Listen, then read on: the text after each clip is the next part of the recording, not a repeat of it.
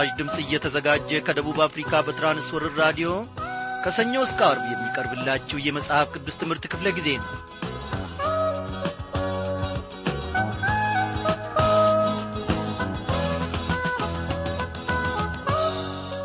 እግዚአብሔር አምላካችን በየዕለቱ በየቀኑ በየሰዓቱ እነሆ ከማዱ እየመገበን ሕይወታችንን በድንቅ ሁኔታ እየመራ ለዚህች ለተወደደች ምሽት ደግሞ እንድንበቃ ፈቃዱ ሆኗል። እንደምን አመሻችሁ በጌታ የተወደዳችሁ ክብራን አድማጮቼ። ከያዕቆብ ቤተሰብ ሕይወት ከያዕቆብም ሕይወት ከነ ዮሴፍም ድንቅን ነገር እንድንማር መንፈሳዊ ዐይኖቻችንን የከፈተልን እግዚአብሔር ዛሬም ከእኛ ጋር ነው። አዎ ዛሬም ድንቅን ነገር ያስተምረናል። እግዚአብሔር ዛሬ እስቲ እረፍት ላድርግ ብዙ አስተምሬያችኋለሁ ብዙ ተሸክሜያችኋለሁ ብዙ መንገድን አሳይቻችኋለሁ። ስለዚህ እናንተ ደግሞ ፍሬ ሳታፈሩ ዛሬም ከና ኀጢአታችሁ እንዲሁ አላችሁ ብሎን እግዚአብሔር ፊቱን ከእኛ አላዞርም። አዎ ሊታደገን በልጁም በጌታ በኢየሱስ ክርስቶስ ደግሞ ኖ ምሕረቱን እያሰፋልንና እያበዛልን እንድንቆም ከቅዱሳንም ጉባኤ ጨምሮናልና ስሙን ከፍ ከፍ እናደርጋለን። እግዚአብሔር ከወደደን እግዚአብሔር ከመረጠን ማን ይንቀናል? ማንስ ደግሞ ጣቱን ቀስሮ ይከሰናል? እግዚአብሔር ለዘላለም የተመሰገነ ይሁን። ዛሬ እንግዲህ ወገኖቼ ተከታታዩን የኦሪት ዘፍጥረት መጽሐፍ ጥናታችንን ከምዕራፍ አርባ ስምንት እንቀጥላለን። ዝማሬ በማስቀደም የዕለቱን ዝግጅታችንን እንጀምራለን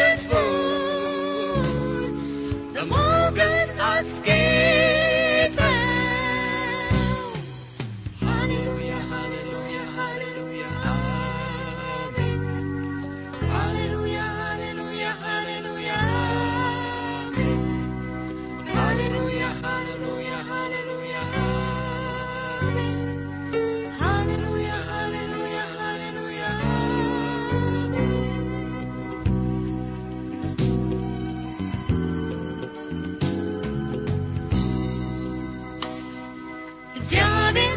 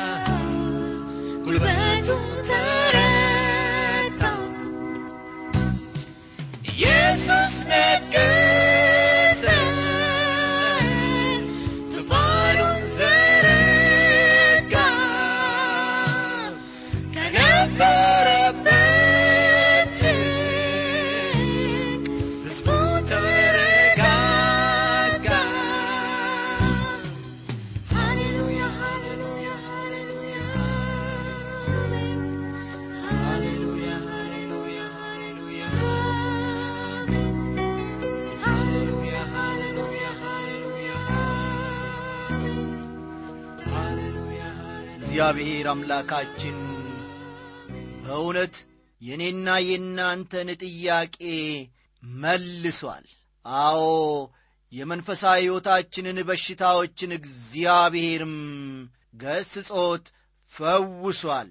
ዛሬ በመቈዘም ዛሬ ቀን በመጠባበቅ ዛሬ ደግሞ በጨለማና በድንግዝግዝ ዐይነት ውስጥ የምትመላለሱ ካላችሁ ወገኖቼ እጋብዛችኋለሁ ወደ ጌታ ኢየሱስ ክርስቶስ መልስ ወደ ሆነው መድኃኒትም ወደ ሆነው ወደ እርሱ እንድትቀርቡ አሳስባችኋለሁ። ምናልባት የራሳችሁን መንገድ መርጣችሁ በራሳችሁ መንገድ ሩጫ ላይ የምትገኙ እሽቅድንድሞሽም ደግሞ ከጌታ ጋር የጀመራችሁ እነሆ እኔ ቀድማለሁ እኔ በልጣለሁ በማለት አዎ ዘመናችሁን በመሮጥ የምትጨርሱ ልትኖሩ ትችላላችሁ ለያዕቆብም አልበጀውም ወገኖቼ። በእግዚአብሔር ፊት በመጨረሻ ላይ ጎንበስ እንዳለ ራሱን ዝቅ እንዳደረገ ሐሳቡን መከተል እንደጀመረ እንደዚሁ እንደ ያዕቆብ ራሳችሁን ካልሰጣችሁ በስተቀር አዎ ሩጫችሁ ፍጻሜ የለውም ቋጠሮ የለውም። እግዚአብሔር ግን የነገሮቻችን ሁሉ መጀመሪያና መጨረሻ ብናደርገው ነገሮቻችን ያምራሉ ፍሬ ያፈራሉ። እኔ በእግዚአብሔር ቤት ውስጥ ዕድሜ ቆጥሬ አለው ይህንን ያክል ደግሞ አገልግያለሁ። ግን ሕይወቴ የተለወጠ አይደለም ግን እኔ ምንም ፍሬ አላይም በሕይወቴ። ምን ይሻለኛል የምትሉ? ምናልባት በብቸኝነት ሕይወት ለመኖርም የወሰናችሁ ከእግዚአብሔርም ከሰውም ገለል ያላችሁ ከቤተ ክርስቲያንም ከአገልግሎትም ራሳችሁን ያገለላችሁ ልትኖሩ ትችላላችሁ። አዎ ከእግዚአብሔር ፊት ግን ወዴት መሸሸግ ይቻላል? ወንድሜ እህቴ ሆይ ስማችሁን እገሌና እገሊት ብዬ ባልጠራም እግዚአብሔር በዚህን ሰዓት በእውነት በጌታ መንፈስ ቅዱስ አማካኝነት ሊናገራችሁ ይችላል። ቤቴ ሰላም የለውም እኔ ግን ክርስቲያን ነኝ። አባ ወራዬ ወይም ባለቤቴ እነሆ ጌታን ከተቀበለ አብረንም መኖር ከጀመርን ዕድሜ ቆጥረናል ልጆችም አፍርተናል። እነሆ ብዙ ነገሮችንም ደግሞ አግኝተናል። ነገር ግን እንደ ክርስቲያን አንኖርም። ምን ይሻለናል የምትሉ በሌላ ባለማዊ ኑሮም የምትቀኑ ልትኖሩ ትችላላችሁ። እግዚአብሔር ያሳፍራችሁ ዘንድ ይህንን አድርጓልና ዛሬውኑ በንስሐ ወደ እግዚአብሔር ተመለሱ። ዛሬውኑ እግዚአብሔር ሆይ ከፊትስ ወዴት እሸሻለሁ በሉ። እግዚአብሔር መፍትሔ ነው ወገኖቼ። የሸሻችሁበት የተደበቃችሁበት ገለል ራሳችሁን ያደረጋችሁበት ስፍራ መድኃኒት አይሆናችሁም። የባሰ ጭንቁር ይሆንባችኋል እንጂ። በጠላትም እጅ አልፋችሁ እንዳትሰጡ። ዛሬውኑ ሕይወታችሁን ኑሯችሁን ትዳራችሁን ገንዘባችሁን ሁሉ ለእግዚአብሔር አስረክቡ። እግዚአብሔር ሆይ እኔም ልጆቼም ያንተ በሉት እግዚአብሔር ያን ጊዜ በበረከቱ ይገናኛችኋል በእግዚአብሔር ፊት ዝቅ በሉ የአንተን መንገድ አሳየኝ በሉ። በእናንተ በጊዜ ቀመር ውስጥ ራሳችሁን እከታችሁ እግዚአብሔርን ምን ነው እንዲህ አላደረክልኝም? ጊዜው እኮ ደርሷል ይሄንን አትመለከትም እንዴ? እኔ እኮ በቤትህ መኖር ከጀመርኩ አስርና ዘጠኝ ዓመት ሞልቶኛል አስራ አምስትና አስራ ሰባት ዓመት ሞልቶኛል አትበሉ። ይህ እግዚአብሔርን እኔ ያውቃለሁ እኔ መርሃለሁ እንደ ማለት ነው። እግዚአብሔርን እኔ መክርሃለሁ እንደ ማለት ነው። ወዳጆቼ እግዚአብሔርን የመከረ እግዚአብሔርን የመራ ማንም የለም። እግዚአብሔር አዋቂ ነው። እግዚአብሔር ትልቅ ነው። ይህንን ነገር ለምን እንደምናገር ጌታ ያውቀዋል። እግዚአብሔር ደግሞ በዚህን ሰዓት ለአንዳችሁ ለሁለታችሁ ለሌሎችም ተናግሯችሁ ሊሆን ይችላልና ማድመጡ መልካም ነው። እግዚአብሔር በባሕር መንገድ አለው። እግዚአብሔር በሰዓት ውስጥም መንገድ አለውና ጸጥ ብለን እንቁም። እግዚአብሔር ይባርካችሁ። እናመስግን። ጌታ ሆይ ስለ ሰማህን በእውነት ስላየን እጅግ አድርገን እናመሰግንሃለን። አንተን ለማመስገን አንተን ከፍ ለማድረግ ከዚህ የበለጠ ቋንቋ ቢኖረን እጅግ ደስ ይለናል። በልባችን ውስጥ ያለውን ሐሴት ተመልከት። በልባችን ውስጥ የፈሰሰውን የአንተን የመንፈስ ቅዱስን ጌታዊ ታላቅነት ስንረዳ እጅግ ደስ ይለናል ቋንቋም ያጥረናል። እግዚአብሔር አምላካችን ሆይ በእውነት በዚህን ጊዜ ከእኛ ጋር ስለ ሆንክ ስላየን ስለ ተመለከትከን እናመሰግንሃለን። እኔንም ወገኖቼንም ስለ ተመለከትክ እናመሰግንሃለን። በአንተ የጊዜ ቀመር፣ በአንተ የጊዜ አቆጣጠር፣ በአንተ የጊዜ ሰሌዳ ውስጥ እግዚአብሔር ሆይ አስገባን።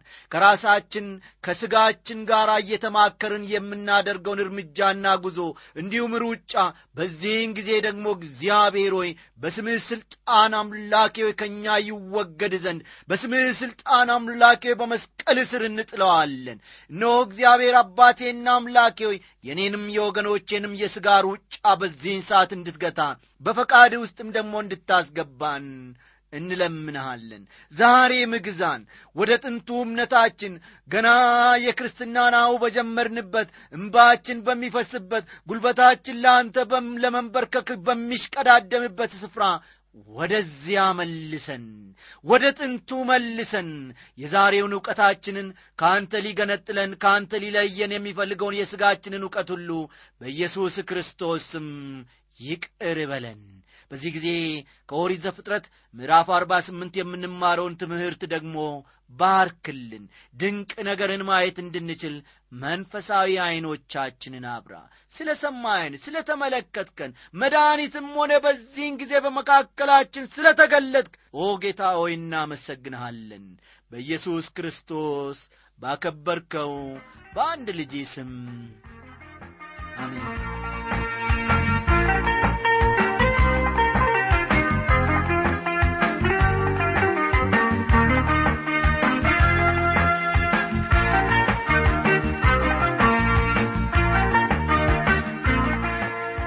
ክቡራን አድማጮቼ ያዕቆብ ወደ ሞት በቀረበ ጊዜ ያደረገውን ነገር በዕብራውያን ምዕራፍ 11 ቁጥር 21 ላይ ማንበብ እንችላለን።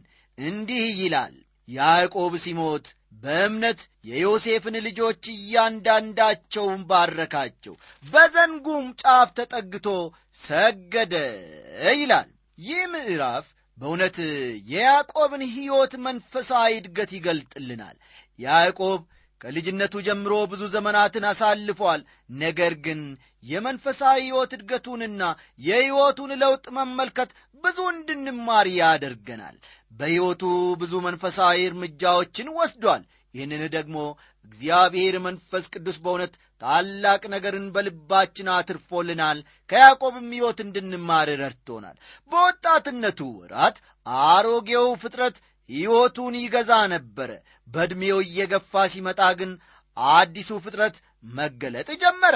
በክርስትና ሕይወት ውስጥም ቢሆን በጸጋውና ክርስቶስን በማወቅ ማደግ እንዳለብን መጽሐፍ ቅዱስ ያሳስበናል። እስቲ ሁለተኛ ጴጥሮስ ምዕራፍ ሦስት ቁጥር አሥራ ስምንት የሚናገረውን ቀደም ብለን እንመልከት። እንዲህ ይላል ነገር ግን በጌታችንና በመድኃኒታችን በኢየሱስ ክርስቶስ ጸጋና ዕውቀት ደጉ ለእርሱ አሁንም እስከ ዘላለምም ቀን ድረስ ክብር ይሁን ይላል። በዚህም መሠረት የመንፈስ ፍሬዎች በሕይወታችን ሊታዩ ይገባል። አዎ ልብ በሉ በጌታችንና በመድኃኒታችን በኢየሱስ ክርስቶስ ጸጋና ዕውቀት ምን አድርጉ ይላል? እደጉ ይለናል። አዎ ይህ ታላቅ ነገር ነው። ከእኔና ከእናንተ የሚፈለግ የሚጠበቅም ነገር ነው። የክርስትና እርምጃችን መጨረሻውም ውጤቱም በዚህ ማለቅ መቻል አለበት። የእግዚአብሔር ትዕግሥትና በሕይወታችን ውስጥ ያለው የማደግ ጸጋ አዎ እንድናድግ ዕድል ይሰጠናል። ወገኖቼ ከያዕቆብ ሕይወት የመንፈስ ፍሬዎች እድገትን ለማግኘት መታገስ እንዳለብን እንማራለን። እግዚአብሔር ስለዚህ ችሎታውና ትዕግሥቱ እጅግ አድርገን እናመሰግነዋለን። እርሱ እኛ በፈቀድነው መንገድ እኛ በመረጥነው መንገድ እንድንጓዝ ስለማያስገድደንና የግድ ስለማይለንም እጅግ አድርገን እናመሰግነዋለን። እግዚአብሔር ለብዙ ዘመናት ከያዕቆብ ጋር በውጣ ውረዱ አዎ በትዕግሥት ተጉዟል። ከእኔና ከእናንተም ጋር እንዲሁ በትዕግሥት ይጓዛል።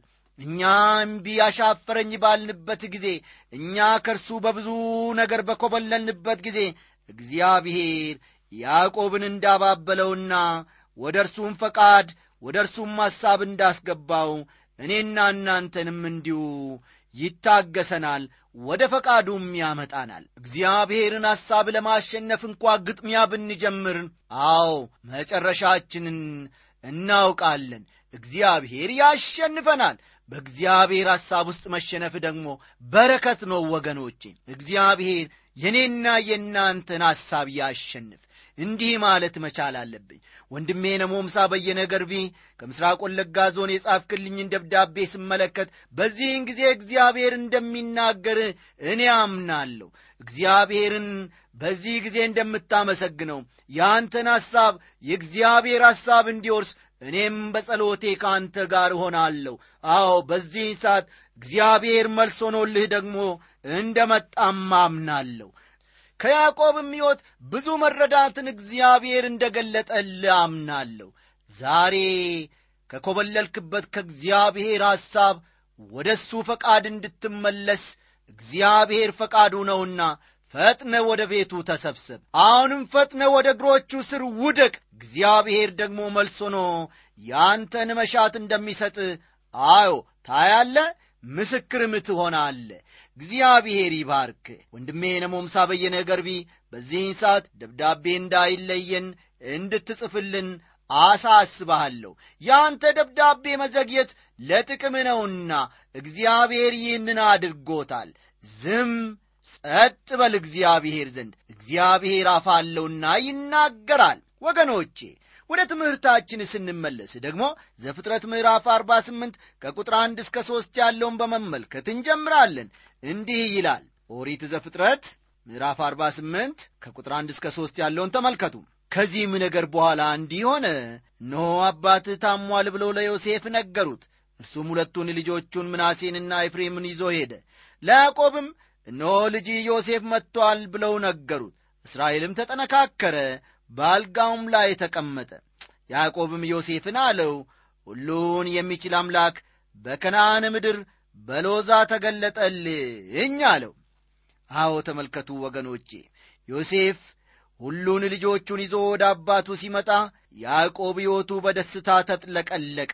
ነገር ግን እግዚአብሔር ዮሴፍን እንዴት እንዳከበረውና ሕይወቱንም እንዴት እንደ ሠራው ባየ ጊዜ በአሥራ ሰባቱ የግብፅ ቆይታ ዓመታት ያዕቆብ እጅግ እግዚአብሔርን አመሰገነ። ያዕቆብ ዕድሜው የገፋና ወደ ሞት ደጃፍ የቀረበ ቢሆንም ጉልበቱን አጠረቃቅሞ ያለፉትን ዘመናት በእግዚአብሔር ፊት ያስብ ነበረ ያዕቆብ የእምነት ሰው ስለሆነ እግዚአብሔር እንዴት እንደ ረዳው ያሰላስል ነበረ ንግግሩ ሁሉ እግዚአብሔርን በመፍራትና በትሕትና የተሞላ ነበረ ቁጥር አራትን እስቲ እናንብበው። ባረከኝም እንዲህም አለኝ እነሆ ፍሬያማ አደርግሃለሁ አበዛሃለሁም ለብዙም ሕዝብ ጉባኤ አደርግሃለሁ። ይህችንም ምድር ከአንተ በኋላ ለዘላለም ርስት ለዘርህ ሰጣታለሁ ይለዋል። ይህንን ምስክርነት ለልጁ ለዮሴፍ ሲናገር ሲገልጥ እንመለከታለን። እግዚአብሔር ለያዕቆብ የገባውን ቃል ኪዳን በብሉይ ኪዳንና በአዲስ ኪዳን ሲገለጥ እንመለከታለን። ቃል ኪዳኑ ለአባቶች ለአብርሃም ለይስሐቅና ለያዕቆብ ነበር በይዘቱም ሦስት መሠረታዊ ነጥቦች ነበሩበት። አንደኛው መንግሥት መንግሥት። ሁለተኛው መሬት መሬት። ሦስተኛው ደግሞ በረከት ነበረ። በዚህ ስፍራ ግን ለያዕቆብ አስፈላጊው በረከት ፍሬን እሰጥሃለሁ እንዲሁም ደግሞ አበዛሃለሁ የሚለው በረከት ነበረ። በተጨማሪም ይህንን ምድር ለአንተ ይዞታ አድርጌ እሰጥሃለሁ የሚለውና በአንተ የምድር ነገዶች ሁሉ ይባረካሉ የተባለው ነጥብ በያዕቆብ ዘንድ እጅግ ተወዳጅ ነበረ። እኔና እናንተም ዛሬ ከብዙ ሺህ ዓመታት በፊት እግዚአብሔር የገባውን ቃል ኪዳን ስለ ፈጸመ ዛሬ የሕይወትን መጽሐፍ ይዘን እንገኛለን። ያልተፈጸመ የቃል ኪዳኑ አካልም አለ። ያ ከፊት ለፊት የሚጠብቀን የበረከት ዘመንን ያሳያል። ከቁጥር አምስትና ስድስት ደግሞ ያዕቆብ ኤፍሬምንና ምናሴን ስለ መባረኩ እንመለከታለን። እንዲህ ይለዋል አሁንም እኔ ወደ አንተ ከመምጣቴ በፊት በግብፅ ምድር የተወለዱልህ ሁለቱ ልጆች ለእኔ ይሁኑ። ኤፍሬምና ምናሴ ለእኔ እንደ ሮቤልና እንደ ስምዖን ናቸው። ከእነርሱም በኋላ የምትወልዳቸው ልጆች ለአንተ ይሁኑ። በርስታቸው በወንድሞቻቸው ስም ይጠሩ ይለዋል። ሁለቱ የዮሴፍ ልጆች ራሳቸውን የቻሉ ነገዶች ይሆናሉ። በእስራኤል ውስጥ ሁለቱ የዮሴፍ ልጆች ነገድ ከሆኑ አስራ ሦስት የእስራኤል ነገዶች ይኖራሉ ማለት ነው። ይህ በፍጥረታዊ አቆጣጠር የሚሆን ነው። መጽሐፍ ቅዱስ ግን አስራ ሁለቱን ነገዶች ይቆጥራል።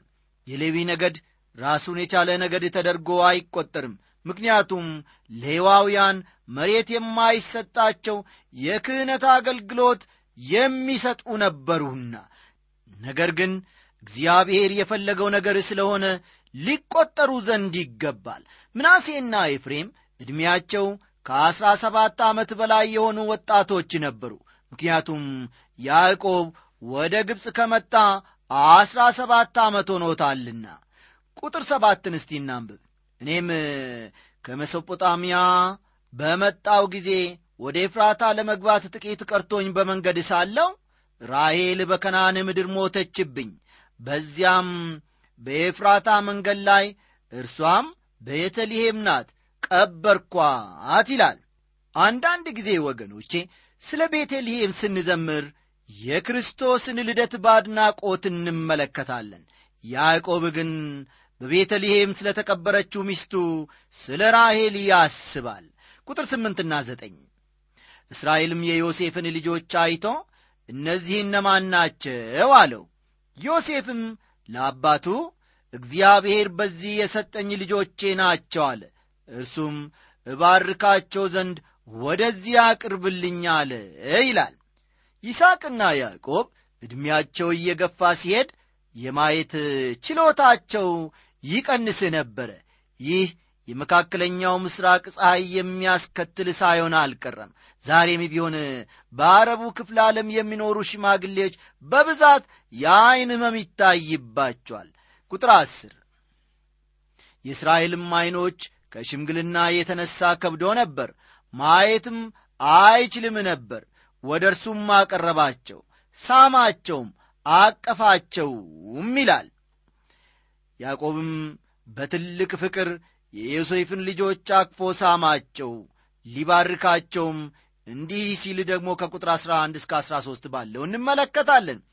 እስራኤልም ዮሴፍን ፊትህን ያለው ብዬ አላሰብኩም ነበር። እነሆም እግዚአብሔር ዘርህን ደግሞ አሳየኝ አለው። ዮሴፍም ከጒልበቱ ፈቀቅ አደረጋቸው ወደ ምድርም በግንባሩ ሰገደ። ዮሴፍም ሁለቱን ልጆቹን ወሰደ ኤፍሬምንም በቀኙ በእስራኤል ግራ ምናሴንም በግራ በእስራኤል ቀኝ አደረገው ወደ እርሱም አቀረባቸው ይላል።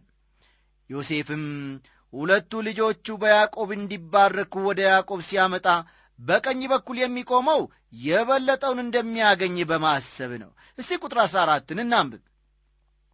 እስራኤልም ቀኝ እጁን ዘርግቶ በፍሬም ራስ ላይ አኖረው። እርሱም ታናሽ ነበረ ግራውንም በምናሴ ላይ አኖረ እጆቹንም አስተላለፈ። ምናሴ በኩር ነበርና ይላል። ኤፍሬም የምናሴ መሪ እንዲሆን ተፈልጎ ነበር በብዙ ስፍራም የኤፍሬም ነገድ መሪ እንደሆነ እንመለከታለን። እንደ ኢያሱ ያሉ ታላላቅ ሰዎችም የወጡት ከኤፍሬም ነገድ ውስጥ ነበረ። በዚህ ስፍራ ያዕቆብ ዐይኑ ከማየት ቢደክምም ዮሴፍ ያደርግ የነበረውን ተመልክቷል። ታላቁን ልጅ በያዕቆብ ቀኝ ለማቆምና ታናሹንም በግራ ለማቆም ይገፋቸው ነበር። ያዕቆብ ግን እጁን በማቀያየር ቀኝ እጁን በታናሹ ላይ አኖረ። ይህንን ያደረገው ለምን እንደሆነ ግልጽ ባይሆንም ለራሱ ግን ታናሽ ሆኖ እንደ ተባረከ እናስታውሳለን። በዚሁ አቅጣጫ ያዕቆብ ታናሹን ልጅ ይባርክ ነበር። በመጽሐፍ ቅዱሳችን ውስጥ ይህ ዐይነቱ አሰራር አስደናቂ ነው። ዳዊትም በእሴይ ቤት ታናሽ ሆኖ ሳለ ነበር የተመረጠው። እግዚአብሔር የራሱን ሕግ የሚከተል አምላክ ነው። ሰዎች በባህላቸው የሚናገሩትን ነገር የመቀበል ግዴታ የለበትም እግዚአብሔር። በፍጥረታዊ ችሎታቸውም ሰዎችን አይመርጣቸውም። እግዚአብሔር ዝቅ ባለ ልብና በተዋረደ መንፈስ ወደ እርሱ የሚመጡትን ይጠቀማል። ያዕቆብ እጆቹን በማስተላለፍ ታናሹን ልጅ ባረከው። ቁጥር አሥራ አምስት ያዕቆብም ዮሴፍን ባረከ እንዲህም አለ አባቶቼ አብርሃምና ይስሐቅ በፊቱ የሄዱለት እርሱ እግዚአብሔር ከታናሽነቴ ጀምሮ እስከ ዛሬ ድረስ እኔን የመገበኝ እግዚአብሔር ከክፉ ነገር ሁሉ ያዳነኝ መልአክ እርሱ። እነዚህን ብላቴኖች ይባርክ። ስሜም የአባቶቼ የአብርሃምና የይስሐቅም ስም በእነርሱ ይጠራ በምድርም መካከል ይብዙ ይላል። በዚህ ስፍራ ያዕቆብ ለበረከት የሚጠቀመው ቋንቋ የደረሰበትን መንፈሳዊ ብስለት ያሳየናል። ያዕቆብ ከእግዚአብሔር አዳኝነት ውጪ የሚታመንበትና የሚታበይበት ሌላ ነገር አልነበረውም። ቁጥር 17ና 18 ደግሞ እንዲህ ይላል። ዮሴፍም አባቱ ቀኝ እጁን በኤፍሬም ራስ ላይ ጭኖ ባየ ጊዜ አሳዘነው የአባቱንም እጅ በምናሴ ራስ ላይ ይጭነው ዘንድ ከኤፍሬም ራስ ላይ አነሳው። ዮሴፍም አባቱን አባቴ ሆይ እንዲህ አይደለም በክሩ ይህ ነውና ቀኝህን በራሱ ላይ አድርጋለው ይላል። የዮሴፍን ሕይወት በዚህ ስፍራ እናስተውል ወገኖቼ። እስቲ ቀጠል አድርገን የሚሆነውን ከቁጥር 19 እንመልከት። አባቱም እንቢ አለ እንዲህ ሲል አወቅኩ ልጄ ሆይ አወቅኩ ይህም ደግሞ ሕዝብ ይሆናል ታላቅም ይሆናል። ነገር ግን ታናሽ ወንድሙ ከእርሱ ይበልጣል ዘሩም የአሕዛብ ሙላት ይሆናል ሲል ይናገረዋል ያዕቆብ በዚህ ስፍራ የሚሰጠውን በረከት ስንመለከት ዮሴፍ የአባቱን ምክር ይቀበል ዘንድ የግድ ነበረ። ምክንያቱም ከቤተሰቡ እርሱም እንዲሁ ታናሽ ነበርና ምንም እንኳ እሱ ታናሽ ልጅ ቢሆንም በረከቱ ግን በራሱ ላይ ታላቅ ነበርና የአባቱን ምክር መቃወም አልነበረበትም። ዘፍጥረት 48 ከቁጥር 20 እስከ 2 ያለውን ተመልክተን የዛሬውን ትምህርታችንን እንደመድማለን። ከሀያ እስከ ሁለት ያለውን ተመልከቱ። በዚያም ቀን እንዲህ ብሎ ባረካቸው በእናንተ እስራኤል እንዲህ ብሎ ይባርካል። እግዚአብሔር እንደ ኤፍሬምና እንደ ምናሴ ያድርግ። ኤፍሬምንም ከምናሴ ፊት አደረገው እስራኤልም ዮሴፍን እነሆ እኔ እሞታለሁ እግዚአብሔርም ከእናንተ ጋር ይሆናል ወደ አባቶቻችሁም ምድር ይመልሳችኋል። እኔም ከአሞራውያን በሰይፌና በቀስቴ የወሰድኩትን ለአንተ ከወንድሞች አንድ እጅ አብልጬ ሰጠው አለው ይላል። ያዕቆብ እምነት አድጓል። እግዚአብሔርም ለዮሴፍ ብዙ በረከቶችን ሰጥቷል። ያዕቆብም ቢሆን ዮሴፍን ይባርከው ነበረ ዮሴፍም በሞተ ጊዜ ሁለት ታላላቅ ነገዶችን አፍርቶ አረፈ። በመጀመሪያ ያዕቆብ መሬት ገዝቶ ነበር አሞራውያን ግን መሬቱን መልሰው ወሰዱት። ያንን መሬት ያዕቆብ በኀይል መልሶ ወሰደው። ያ መሬት ወገኖቼ እስከ ዛሬ ድረስ አጨቃጫቂ ስፍራ ነው። እግዚአብሔር ከዚህ ትምህርት በረከትን እንድናገኝ ስለ ረዳን ለሕይወታችን የሚጠቅመንንም ነገር ደግሞ እንድንገበይ ስለ ረዳን ስሙ ለዘላለም የተመሰገኑ ዛሬው ትምህርታችን እዚህ ላይ ያበቃል። ደህና አደሩልን